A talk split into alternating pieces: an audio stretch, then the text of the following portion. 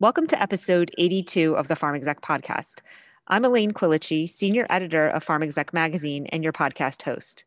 Pharm Exec magazine is a multimedia publishing brand that brings you the latest commercial insights for the C suite. On this week's episode, I have the pleasure of speaking with Sandor Schoichet, an independent advisor and director of Meridian Management Consultants based in San Francisco, and Thomas Scheiwiller, an independent advisor and board member based in Zurich. Sandor and Thomas talk about integrating environmental, social, and governance, or ESG issues, into biopharma business planning and communicating with capital investors about these areas. Let's take a quick break from our sponsor, and we'll be right back with Sandor and Thomas.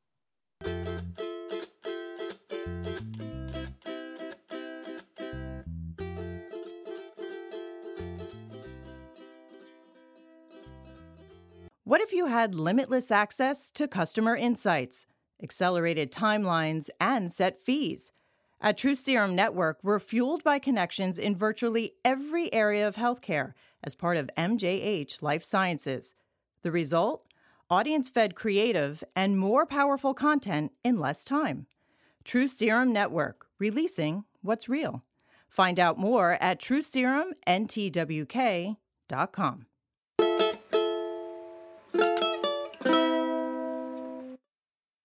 Hello, podcasters. Today I'll be interviewing Sandor Schoichet, an independent advisor and director of Meridian Management Consultants based in San Francisco, and Pharm Exec's sustainability columnist. We also have Sandor's co collaborator, Thomas Scheiwiller, an independent advisor and board member based in Zurich. This June, Sandor and Thomas are co hosting a Biopharma CEO Investor Forum where they'll discuss many of the topics we'll touch on today in regard to biopharma's approach to integrating environmental, social, and governance, or ESG, issues into business strategy. Thanks for joining us today, gentlemen. Hello there. Hello, everybody. My pleasure. So, could you each give us a little background first about how you became involved in this area? Sure, it'd be a pleasure. My background is in computer systems engineering and change management with larger companies. I spent a lot of years working in telecommunications and package transportation and banking before getting involved with the biopharma industry, building clinical trials management systems. And my interest in healthcare and biopharma just sort of grew from there.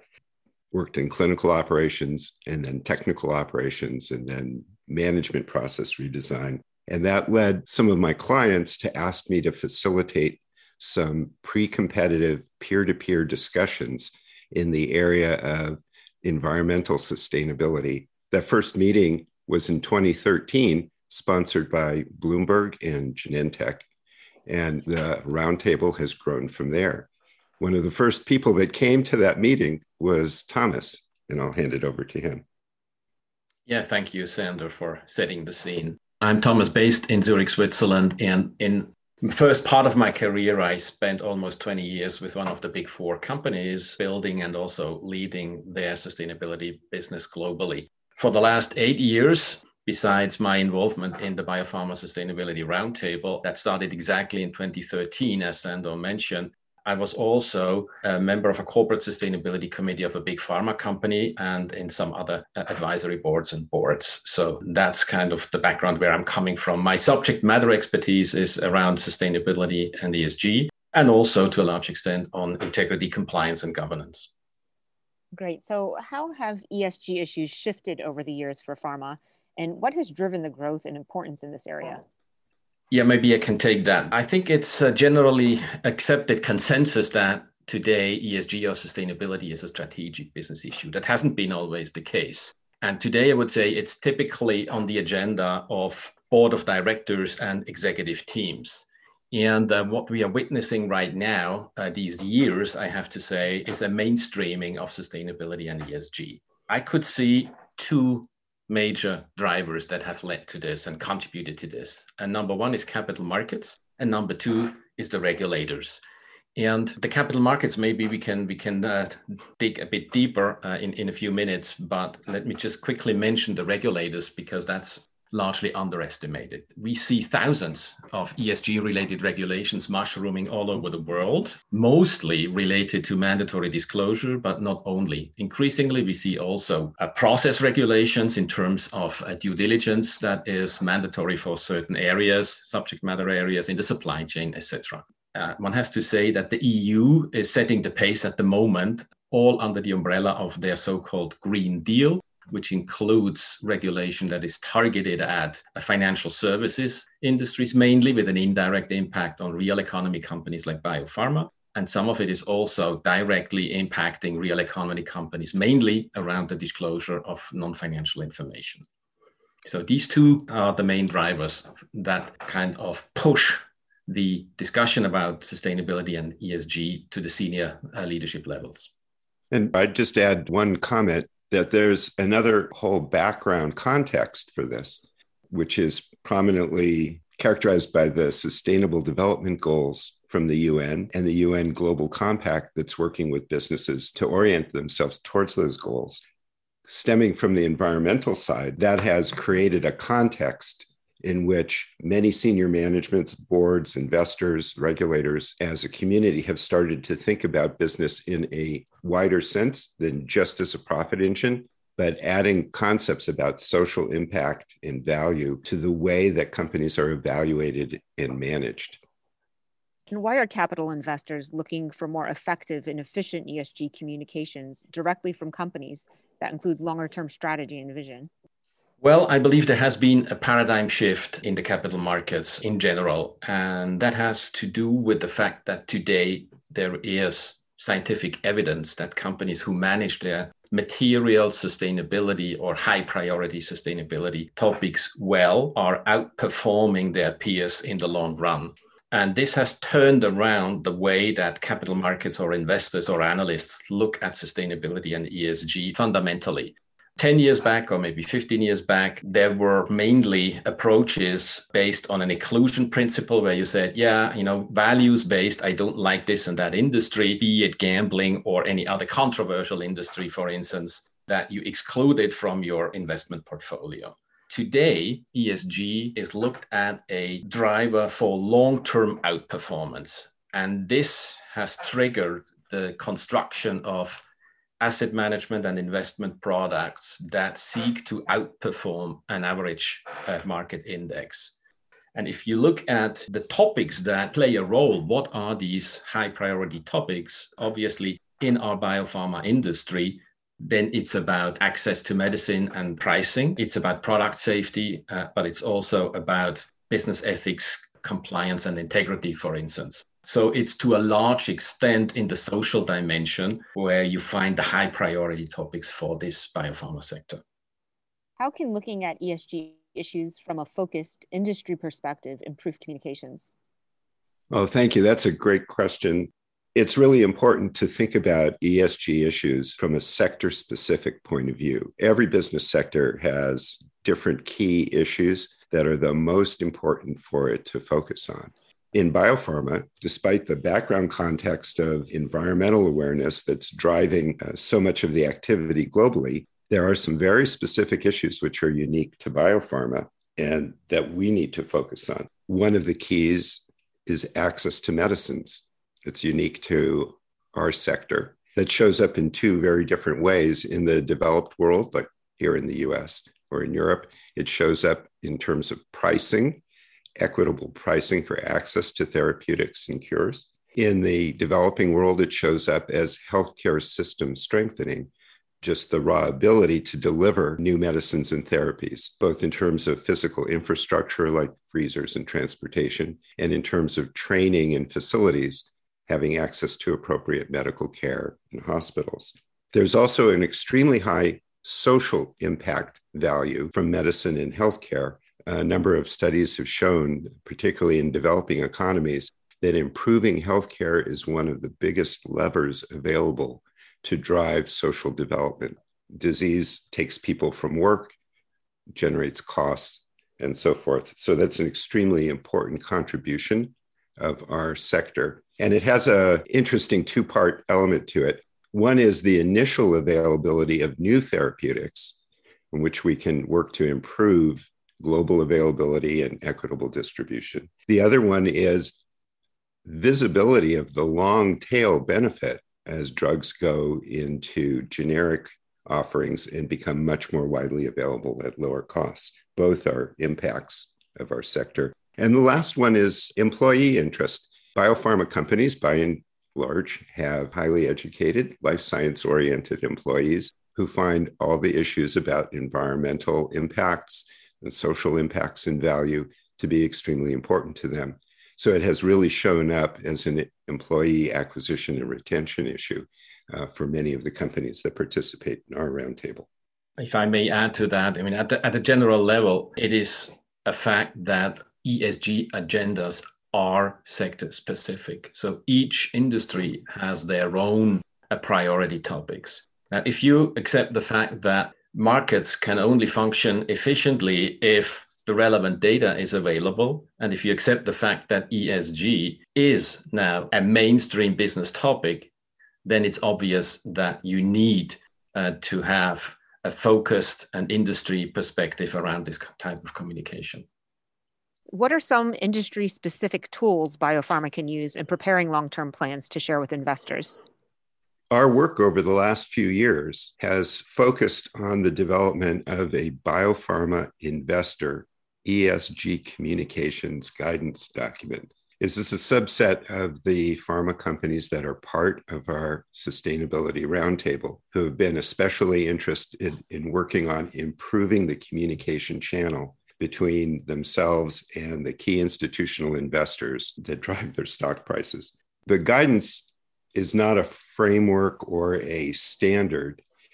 It's the result of a multi year direct dialogue between the sustainability professionals within the biopharma companies and the ESG and sector analysts in the larger institutional investor companies in order to identify the highest priority topics that both sides care about, the issues involved in communicating about them effectively. And lately, we're starting to work more on the metrics that allow us to quantify and track performance in these areas. This has been very important because both groups, as we surfaced at some of our uh, meetings starting in 2018, have felt very frustrated by the amount of noise in the communication channel, by the opacity of some of the third party rating and ranking agencies that try to track sustainable behavior, given that the way biopharma works is rather distinct, as we've just been talking about, from many other sectors. So we have now hooked up with the chief executives for corporate purpose, which is a long-standing organization of basically Fortune 500 CEOs that focuses on managing for the long term and not just the short term. And at the beginning of June, we'll be running our Biopharma CEO Investor Forum together with them. And this is, seen as a venue for CEOs to talk about their long range vision and strategies as a counterpoint to the short term information that might be conveyed, say, at a earnings call. To support that, we have prepared a practitioner's guide to integrating sustainability themes into long term plans by combining the long term planning framework that had been developed by CECP across sectors with the ESG communications guidance that we developed specifically for the biopharma sector. And this is letting us put together a forum that is focused on one sector where all the CEOs are coming from the biopharma companies and will be leveraging this work to integrate ESG themes into their long term plans. One could say that what we contribute to that event is some kind of a, with our guidance that, that Sandor had mentioned previously, uh, some kind of a blueprint of a list of material topics for the biopharma industry. And what differentiates us from from other initiatives is that we have been able to build a consensus with one important stakeholder group, namely the capital markets. And we have also started to engage with standard organizations and rating organizations in much the same way. You touched a little bit on this, Sandra, but you know, how do you, you see your upcoming CEO Investor Forum helping companies? Well, it's a fun question because we're kind of involved in the mix of working with the CEO's communication teams at each of the nine companies that have so far committed to participate. One of the key issues within most large pharma companies, as it is with all companies, is functional siloing. So the opportunity to have the CEO explicitly include ESG themes in a long term oriented presentation to the investor community, it drives connectivity inside the companies between the sustainability professionals, the investor relations team, corporate communications, risk management, and the CEO's own communications team. So that's one of the, the biggest benefits that we're seeing right at the beginning is driving connectivity between all these groups, getting them to speak to each other. And with some of the tools that we just discussed a moment ago, trying to give them a common language to talk about these issues with each other. Yeah, you, Sander, mentioned kind of what the benefit for those companies is that actively contribute. Uh, perhaps there's also value in those who just, you know, connect and listen, because if you look at the impressive lineup of CEOs that we have, it's perhaps inspirational to learn uh, from the best or from the leading companies of this world. And the second aspect that I wanted to mention here is that uh, of course, we need to, or we want to keep the dialogue with the investment community open, and they will be on the receiving end and can ask questions. And that's something that is of a value in itself to keep that dialogue about sustainability and ESG topics at the industry level open and ongoing. Well, Sandra Thomas, thank you so much for being with us today. It's been really interesting learning about how ESG issues are evolving and what pharma can do to stand out in this area. My pleasure. Elaine, thank you so much.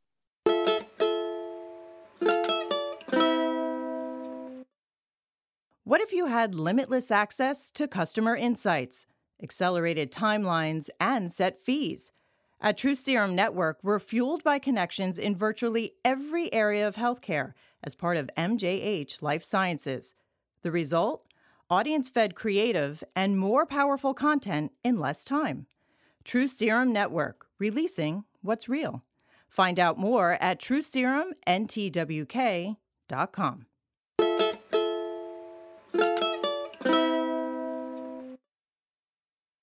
And now it's time for this week's leadership tips from pharma execs.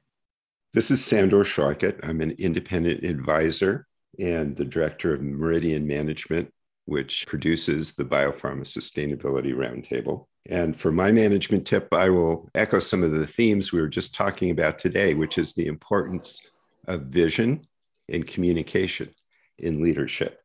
Most of my experience has been implementing large scale systems and doing process management changes in, in companies. And the key to success in these kind of projects is being able to articulate a vision of why the future is going to be better, to communicate how the transition is going to happen, and to engage not only the people who are directly affected, but all the stakeholders of the process or company, because collectively they have to allow this change to happen.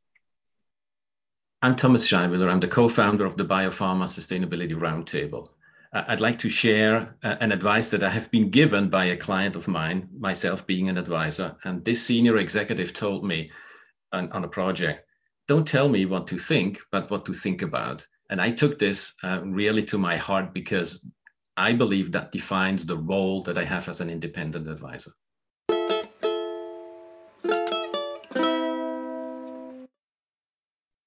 Thank you for listening. We hope you enjoyed this week's Pharm Exec podcast.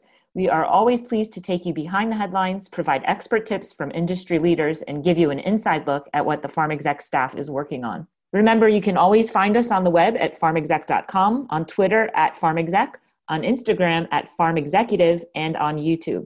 The views expressed on this podcast do not reflect the views of PharmExec, its parent company, or our advertisers. For editorial questions, please email editorial director Lisa Henderson at lhenderson at mjhlifesciences.com. And for sponsorship opportunities, please email group publisher Todd Baker at tbaker at mjhlifesciences.com.